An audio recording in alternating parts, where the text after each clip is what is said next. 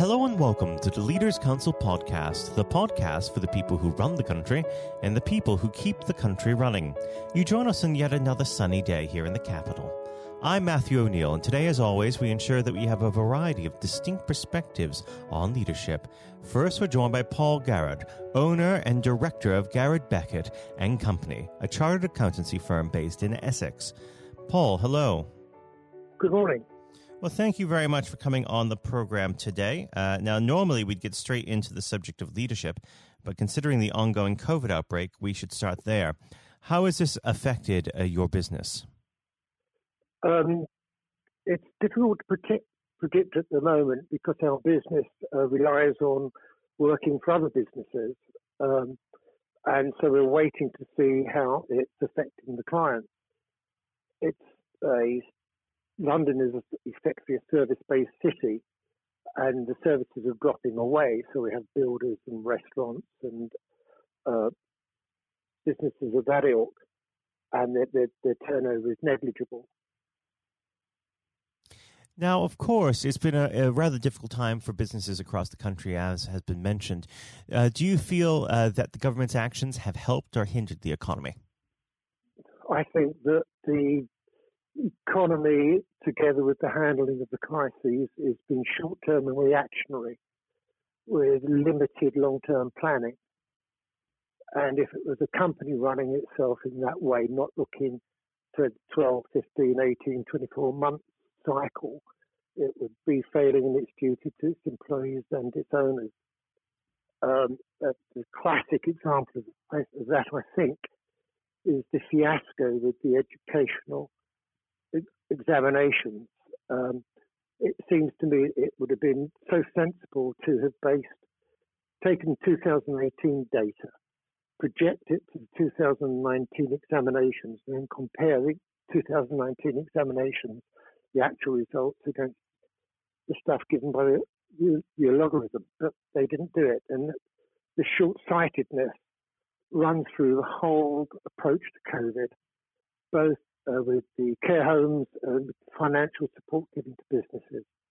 Tax has been deferred for six months, but that means that in another six months' time, businesses are going to have twice the tax bill to pay in a period when they're effectively not working. So, to, to answer your question, I think the whole thing has been a shambles. And as a businessman, it worries me dramatically that we've got the people that are handling this handling the Brexit negotiations. Well, one could uh, effectively argue that this is an unprecedented situation uh, that wasn't foreseen, whereas a trade agreement is something that is a, a long standing. Uh, a typical uh, activity of government. What would you say to those sorts of uh, arguments? That, that, that's a fair point. But either way, you're looking, you've got to look forward to the long term. Business, somebody running a business has to look to next year and the year after. That's the way a business is run.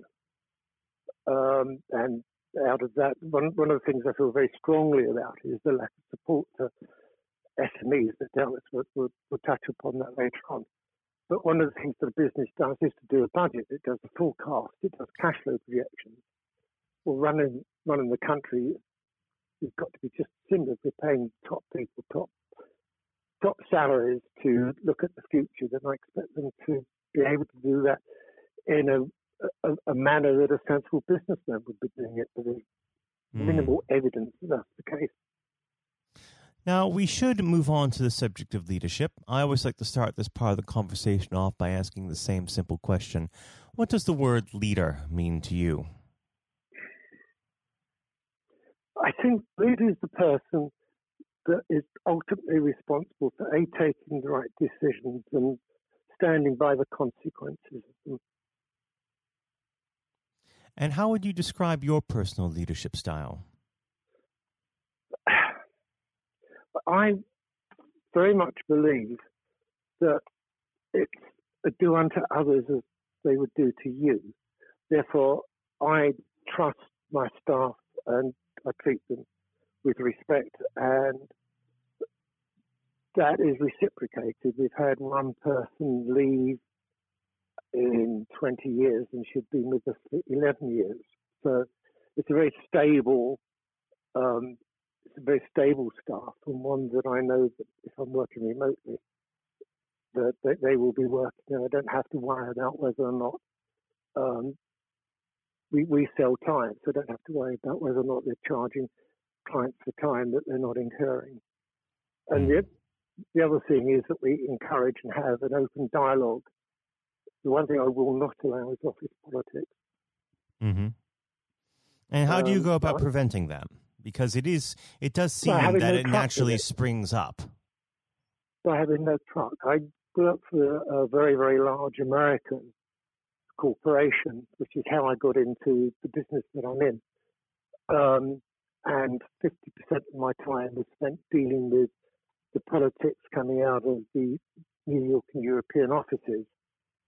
And a lot of decisions weren't. I remember one um, somebody in New York saying to me, Oh, I absolutely agree with the point that you're making, Paul, but I'm not going to say anything until I see how my boss feels. Well, that's, mm. that's no way to run a business. Where would you say you derived your leadership style from? Did you have a particular role model, or were you shaped more by circumstance?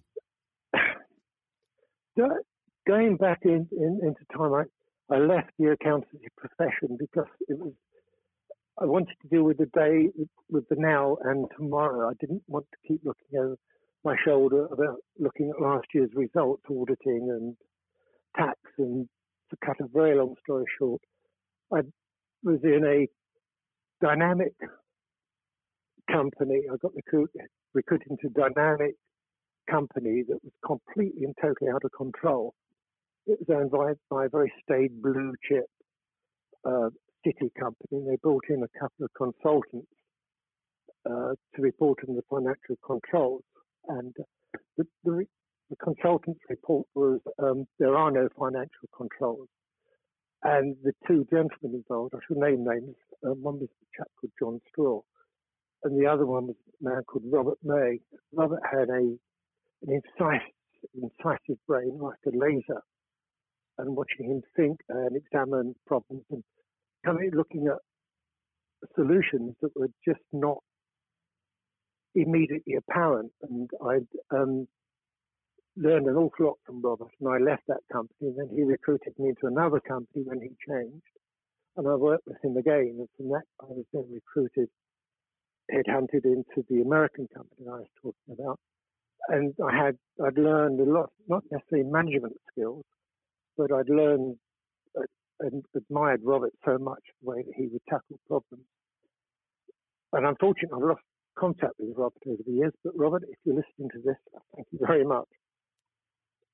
Well, it's always uh, excellent for people who've had an effect on on someone to know that they've had that effect because it is so uh, uh, important for uh, morale, isn't it? Now, unfortunately, our time together is drawing to its close. But before I let you go, what does the next twelve months have in store for Garrod Beckett and Company? I just don't know. We're trying to encourage SMEs to get help. They're effectively abandoned by the government. SMEs are unpaid tax collectors, get very little guidance and support uh, in how to run their business and teach people how to run their businesses. And uh, coming right way back to the beginning, projecting things and look at their cash flow problems. And the projections um, are just so important. Cash flow is going to be so, so important. And if anybody does visit our website, we've got what we call the business equation, which they can use for free. So they can try to calculate their cash flow because that, that's going to be the critical factor over the next 12 to 18 months for mm. all businesses. Well, I'd like including to, Beckett. Well, I'd like to thank you very much for coming on the program. It's been a pleasure having you, and I do hope that we can have you back on the program at some point in the near future. But for now, Paul, thank you. Thank you. That was Paul Garrod, owner and director of Garrod Beckett and Company. And now, if you haven't heard it before, is my exclusive interview with our chairman, Lord Blunkett. Lord Blunkett, welcome. Thank you very much. It's very good to be with you. Um, well, of course, uh, nothing is being said uh, at the moment other than COVID 19, uh, which uh, we must touch on. Um, what would your message be to small businesses who are trying to keep going? Well, I think the last ones standing will be the ones that thrive when we get back to some sort of normality. So it's have confidence and courage. Obviously, take advantage as far as you can of the government help. I think that Rishi Sunak, the Chancellor, has gone about as far as you could have expected. Mm-hmm. In the circumstances, there are obviously small businesses that fall between the cracks. Those who uh, don't have um, defined premises can't benefit from the business rate waiver, uh, have not really been able to demonstrate that they can uh, adhere to the PAYE for furloughing staff, and of course whether they can receive the the grant, 10,000 or 25,000. All, all, of those who can uh, are obviously able at least to benefit from that for the time being and look to the future. But I think the second thing to say, and they don't need me to tell them this as a politician who, who did once do a business studies qualification, which is that it will be a different world and being able mm. to hmm. think about how that world will look in a year's time and be creative about it and learn from not just what's happening to you at this moment in time, but to others around you and the sector that you're working in, that will be really important. Do you feel that the long term uh, effects of uh, the COVID 19 outbreak uh, will, in some ways, be positive uh, for British industry? Well, only in the sense that people are having to be creative, they're having to adjust and innovate. Therefore, they're thinking about more productive, if you like, greater productivity ways of delivering the same service or delivering the same products. And in that sense, I think we'll have temporarily at least very much higher unemployment than we've become used to, but we'll probably have a burst of productivity mm-hmm. which will help with the recovery. Whether it will help with the inequity of the way in which our economy is imbalanced, both between services and product productivity and, and the production of goods and services, I'm not sure.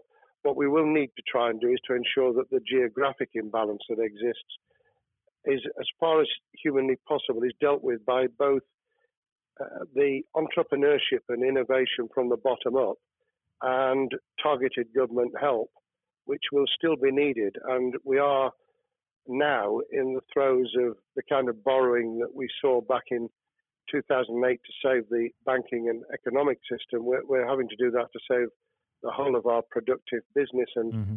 commerce. And I think that will have to be sustained for some time. Do you feel that people will take a second look at global supply chains in the wake of this outbreak? I think there's going to be much more creative ways of using local supply and linking up inside sectors much more effectively. And I hope that the Leaders' Council will be able to play a part in that in the sense that people who mm. have something in common, a synergy in terms of what they're delivering, whether it's a service or whether it's manufacturing or whatever, uh, will be able to see that there's a, a, a good outcome from n- knowing the sector better, linking with people, not just geographically, locally, but those in this country who may not have been on the radar in terms of what they produced for the supply chain. And of course, um, ensuring, because there's quite a lot of fraud going on as we speak with um, people getting into cyber attacks, that they'll also take account of going into the the cybersecurity side effectively as well. The more we are online, the more people who are working from home, the more vulnerable those businesses and their supply chain become. And that's something to think about as well. How important is strong leadership at the moment? Well, I actually think that it's brought to the fore leadership in a whole range of areas from obviously government itself, and there's been ups and downs with the Prime Minister's uh, severe illness, but all the way through the public and private sector, people have, to use the jargon, stepped up. And they've shown uh, local, regional, national level the kind of leadership that Britain historically was very good at. Regrettably, we've not seen, seen the same on the international scene for mm. all kinds of reasons, uh, but maybe we will in future. So I think out of this will come experience of people who have seen an opportunity to do good as well as seen an opportunity to provide a good uh, service or goods, uh, including, for instance, shortages uh, for the health and social care uh, system, um, the food chain, and the like. Uh, but also, I think, in terms of seeing the, the synergy between the private and the voluntary sector and using people's uh, commitment to each other in a very positive way. I, am not sentimental about this. Things will revert. Mm-hmm. But actually, I think there's a, a kind of moment of moral judgment of people feeling that they've got a role to play outside the immediate survival that they're engaged in. And if we can hang on to a little bit of that social responsibility, that will be a very positive outcome. Absolutely. Now, what's your broad view of how the government is responding to this? Are you broadly supportive of their measures? Well, it may surprise people to hear that, that, I have been very supportive. Of course, there's been legitimate criticisms about the speed of response on protective equipment and on issues relating to testing. But my own view is very similar to the challenge that was made to the Prime Minister of Italy when people said, Why didn't you close Italy down faster? And he said, A fortnight before we did it, I would have been considered to be a madman and nobody would have agreed to do it mm. if I'd tried to move too quickly. And I, I, think that's something that we need to reflect on here in the UK. We, we may have seen the signals elsewhere uh, across the world and taken them more seriously at the time. Hindsight is a wonderful thing, but as someone who's uh, had his life in uh, the opposite uh, political party to the, the present government, I think that with some hiccups and mistakes, they've not done a bad job in what has been incredibly difficult circumstances. And you're absolutely right. In a in a liberal uh, democracy that we live in, it's it's very difficult for people to swallow orders given to them from government. Um, well, the the UK and um, and the US, and to some extent to the Scandinavian countries, have a very different interest, uh, history, and, and therefore interest in maintaining the freedom to decide and the persuasion and mm. consent that's required uh, those countries that have experienced one way or another totalitarianism over the last century have a slightly different way of coming at this. Mm. I don't want to exaggerate it, but I think that that's why getting the balance right of getting people to go along with what you want them to do in their interests as well as the nation as a whole is a sensible, proportional balance. And I think we now need to adjust to the coming out of the crisis gradually, uh, readjusting to recovery uh, in the same way. Now, something you've mentioned recently on this balance is uh, the police overreach in the enforcement of the COVID 19 uh, structures that have been put in place. What have they done right, and where have they gone too far? Well, I think that they were interpreting what was not necessarily as clear advice as it might have been for all kinds of reasons, because people were feeling their way. I think what's come out of it has been uh, a demonstration by local police services in some parts of the country that they could get people to do what was needed without the heavy hand of drones overhead mm. or people being told that they you know shouldn't be walking in the street because this was all about self isolation not incarceration it was about getting people not to pass the infection on to each other and therefore to provide distance rather than to make our lives a misery. Those police services that adopted that policing by consent and chivying people along did really well. Those who went over the top, I think, soon got a very substantial pushback. And one of the strengths of our democracy is that you could have that debate. People could say, I'm terribly sorry, we, we think the police force in our area has gone over the top. And that in itself is a constraint and uh, a readjustment. That, that's another strength of um, living in a country where you can have opinions and express them without actually being thought to be a fool.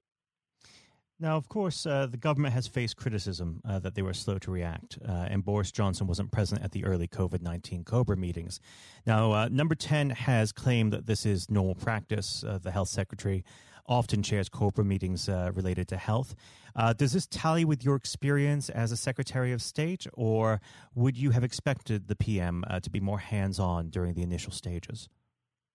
I think different prime ministers do have a very different style.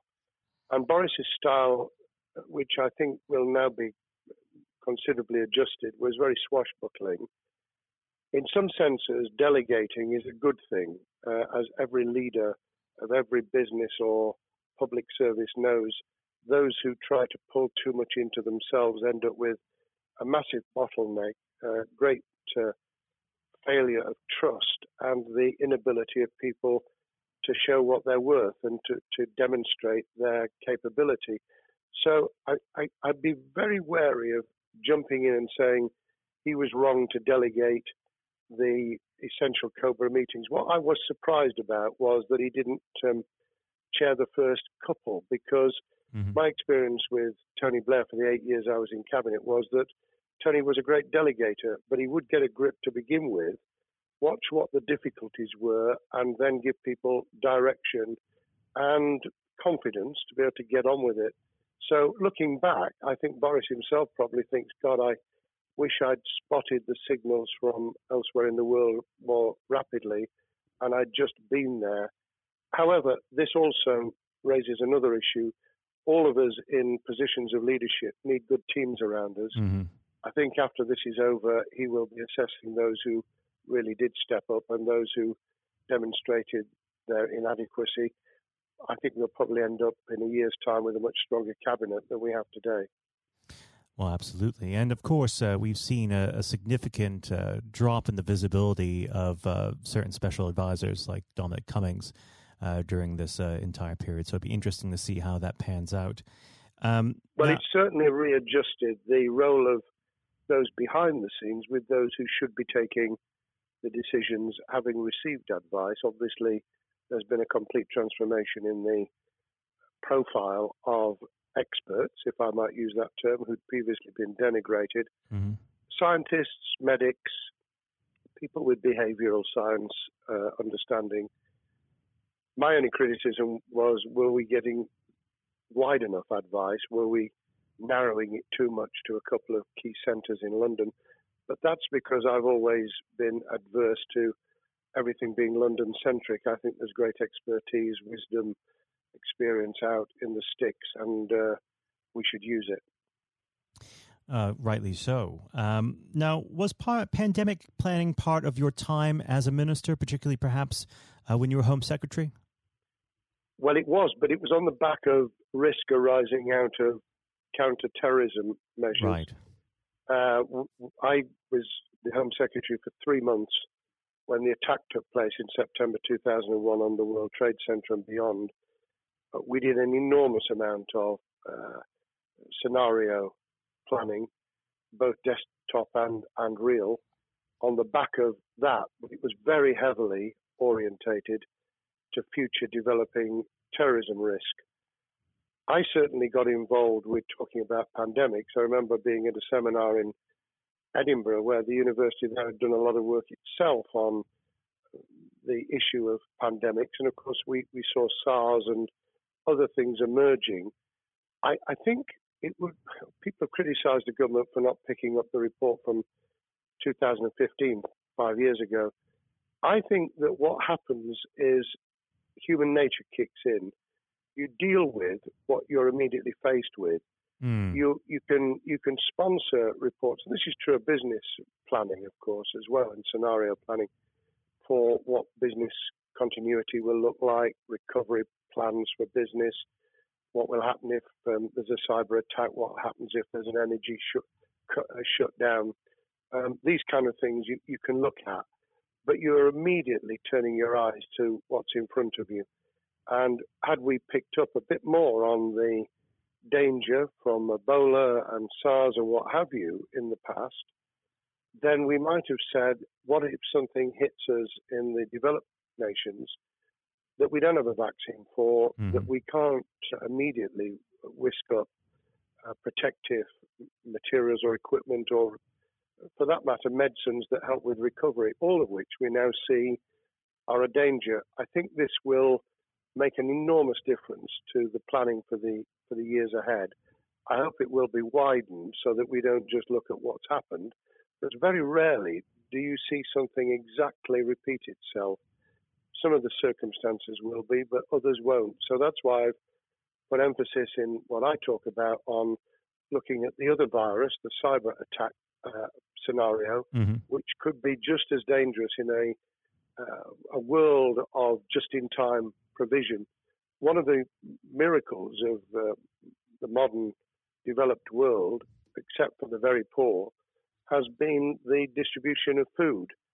A lot of it on computerized, uh, technologically advanced systems. If that were to come down, we'd be in real trouble. So I think we need to think those sort of scenarios as well. So have a full plan across uh, both sectors: uh, biological warfare, pandemics, and uh, cyber warfare. Yes, and to do so on different levels. I think again, thinking of thinking global but acting local, we mm. need a lot more to think about what would happen if something took shape that actually broke down those national and global chains and how we would cope. And without, uh, obviously, we've got enough fear and anxiety to last a lifetime without uh, creating even more anxiety. We can think about those things for the future in a more rational way, I think.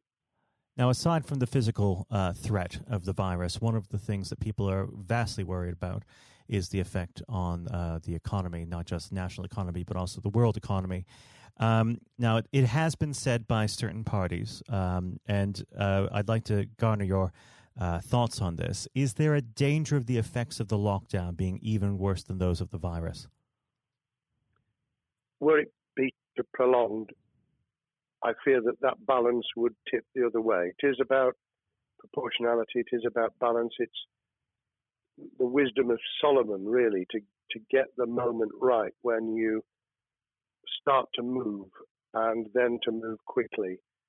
There's no doubt whatsoever that we are stocking up, not just on the economic and employment front, which will be devastating enough, but on the health and social well-being front, enormous challenges, and they will need careful handling because there's a lot of people whose lives, for a variety of reasons, are at risk in the future on a scale that we've been dealing with over the, the um, immediate handling of the pandemic, concentrating really hard on those affected by COVID 19, those sadly who have died or been seriously incapacitated, that will roll over into the economic, the social, the mental health, and cultural well being of the nation. And that will need all of us to pull together as well.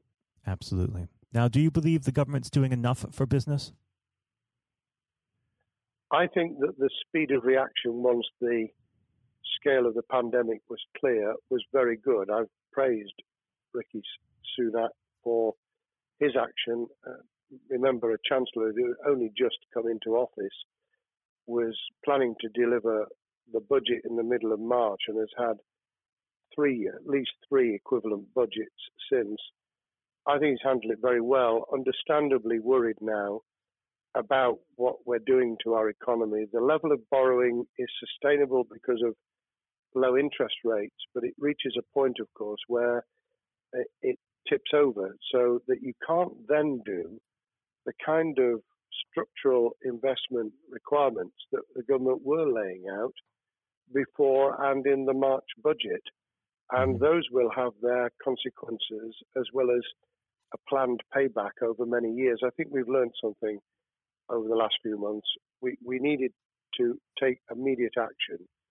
We don't want another round of austerity equivalent from 2010 through to 2019. I don't think the nation, on the back of what's happened and the challenges we have, could take that.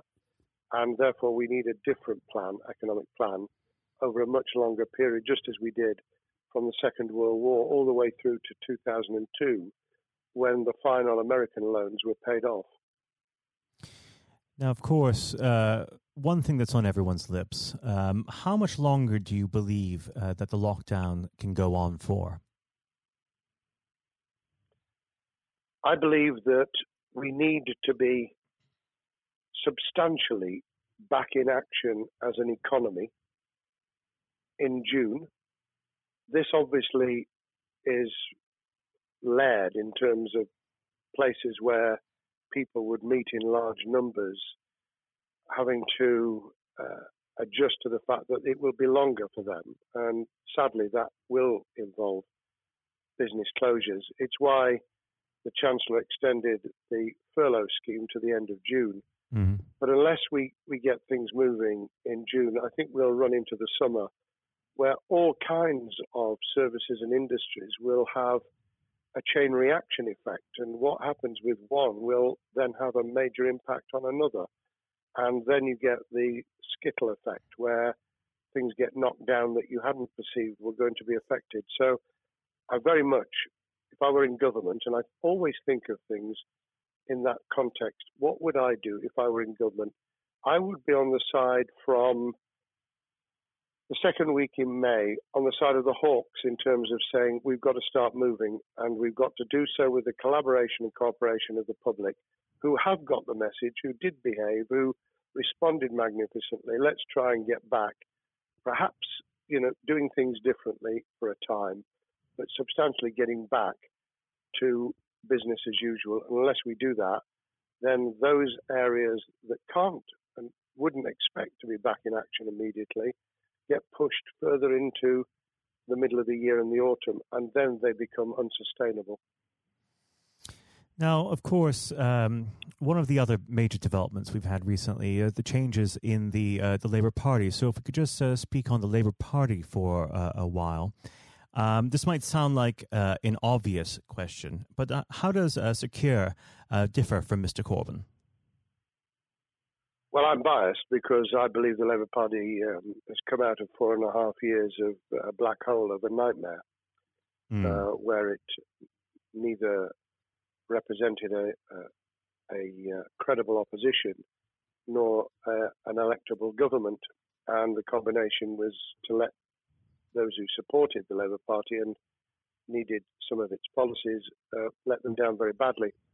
Sir Keir Starmer both is a highly intelligent uh, professional lawyer who, as Director of Public Prosecutions, led the service well, uh, had to take difficult decisions at a time of austerity, understands the world beyond Labour members, but has been able to do business with those who originally supported Jeremy Corbyn mm-hmm. and was able to command support from them. His creation of a balanced shadow ministerial team has been very encouraging. Um, I, I, supported Lisa Nandy, who he's made shadow foreign secretary, because I thought she understood the north of England and um, the uh, the disaffected uh, Labour former Labour voters. But I believe that Keir has taken on board those who have something really sensible to offer and I believe he will be both a, a, great leader of the opposition. More importantly, he will then present himself as a credible alternative prime minister. And all governments need an alternative government at their shoulder. Mm. Uh, it was true of us from 97, and it took the Conservatives some time to recover and to get to that position, but they did, and the Labour Party will, and that's crucial for our democracy. All of us need to understand and appreciate that a living, breathing, functioning democracy requires uh, a credible, confident, and uh, in many ways uh, supportable opposition, as well as a government that we clearly want to do well because none of us want, as we didn't with the COVID crisis, none of us want the government to fail. We want to see our economy recover. We want our social well-being to t- be taken into account. We want to overcome deep-seated inequality and poverty, and we want to do it with enterprise and entrepreneurship and business playing their role. And that is about leadership nationally, locally, in the private and the public sector. People with ideas, with confidence, with the ability to pull teams around them. Above all, to have some idea of what it is they want to achieve and a very good idea as to how to achieve it. Now, of course, one of the biggest problems Sir Keir is facing will be tackling the party's anti Semitism problem. Uh, there has been a recent internal report that has been quite damning. Uh, what's your response uh, to that report, and what does Sir Keir need to do in response? Well, there are two reports. One, which is being produced by the Equality and Human Rights Commission, uh, which he will, and has already indicated, will implement in full. The second was a leaked report put together by the supporters of Jeremy Corbyn, 800 pages of private uh, interchanges on social media, which he has, uh, Keir Starmer, set up an investigation to identify uh, who did it, who leaked it, what the content was, does it have any salience and lessons for us, and where necessary, action will be taken. So I hope that uh, as he moved very quickly to reassure the Jewish community, so he will be able to take the necessary steps to back up that reassurance with the kind of actions that says that this was a blight on a historic great political party that all us, all of us were ashamed of we've been able to put that behind us and to move on to facing the future with confidence. What's the one king, uh, key thing that Sir Keir needs to do to restore Labour as an election winning party? I think Sir Keir Starmer's major challenge is to convince sceptical voters that Labour has not only reverted to a party that they can support because they can see it acting developing, presenting as a credible alternative government, mm-hmm. but also that the lessons have been learned from the fiasco from 2015 onwards. In other words, there have to be very clear signals of substantial change, not just the right words, not just reassurance that we're not uh, going back to some of the crazier uh, policies, but actually that we've understood why the electorate rejected those policies so substantially in December 2019. If people get that message, they'll understand that the Labour Party has changed, as it did in the 1980s and early 90s, to become the electable government with the greatest majority in historic majority, even greater than 1945, which I was privileged to able to take advantage of in 1997 when I joined the cabinet. Now, I know what your answer is going to be to this question, but uh, indulge me. Um, do you think Sir Keir has what it takes to be PM? Yes, I do. I think he has the background, he has the experience, he has the professionalism, he has the forensic uh, mindset, and he has the confidence to have put a team around him which will ensure that it will work. And those elements are true of all leaders. Ideas, the ability to build a team, to have confidence in that team, uh, and to be able to demonstrate leadership in practice, sometimes at the most difficult times. And, you know, the Leaders' Council, those sharing their thoughts with uh, uh, the kind of thing that we're doing now uh, with uh, a podcast, but also joining us in linking up in that network of people who can support and help each other and learn from mm-hmm. each other. That is what needs to be done in politics as it needs to be done in business. Thank well, you very much indeed, Matthew. Well, really thank you for coming on the uh, the program. It's been a, an absolute pleasure, and I look forward to speaking with you again. Thank you very much, and good luck to all those listening in what has been a nightmare scenario. Good luck for the future. Have courage, have confidence, and yes, listen to those who know more about business than I ever will. Thank you, Lord Blunkett. Thank you. This has been the Leaders Council podcast. Thank you for celebrating excellence in leadership with us. I have been your host, Matthew O'Neill. Until next time, goodbye. Thank you for listening to our podcast. The views expressed within the podcast do not reflect the views of the Leaders' Council of Great Britain and Northern Ireland, its parent company, or subsidiaries, members of staff, other guests, or any other person therein associated.